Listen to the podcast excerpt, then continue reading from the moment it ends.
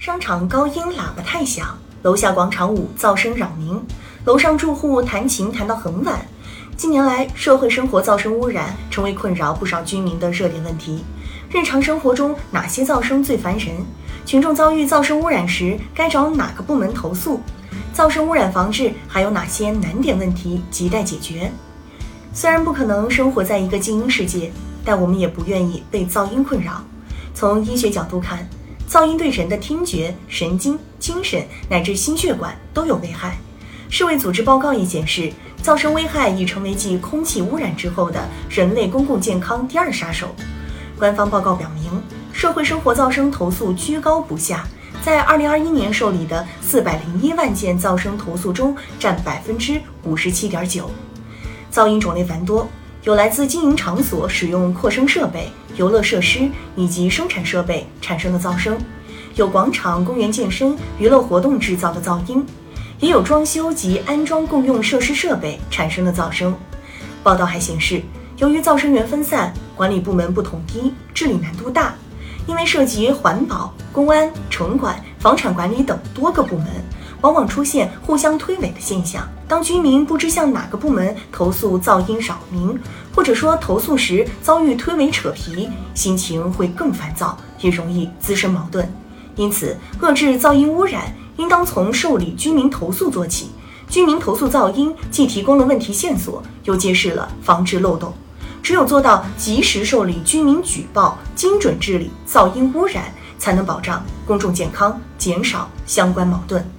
当务之急是统一社会生活噪音投诉受理渠道，并健全投诉问题处理机制，以降低投诉成本，提高投诉解决效率。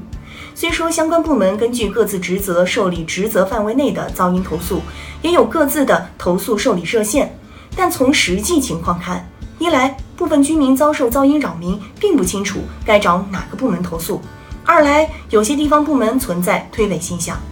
若能设立统一的噪音扰民受理渠道，及时受理各种噪音投诉，就可方便居民维权。若由统一渠道受理，并根据噪音来源、职责划分，将问题线索反馈给相应的职能部门，并督促落实，将能较大程度上避免互相推诿。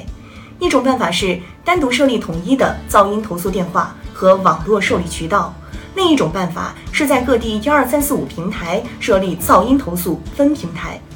应该说，随着新噪声污染防治法二零二二年六月五号实行，我国在治理噪音污染方面进入新阶段。因为新法确立了新时期噪声污染防治工作的总要求，重新界定了噪声污染内涵，为防治工作提供了更充分的法律依据。但如何更好地落实新法律，减少噪音对居民健康危害，仍然是各地有关方面需要思考的问题。根据上述法律规定，国务院生态环境主管部门对全国噪声污染防治实施统一监督管理，地方人民政府生态环境主管部门对本行政区域噪声污染防治实施统一监督管理。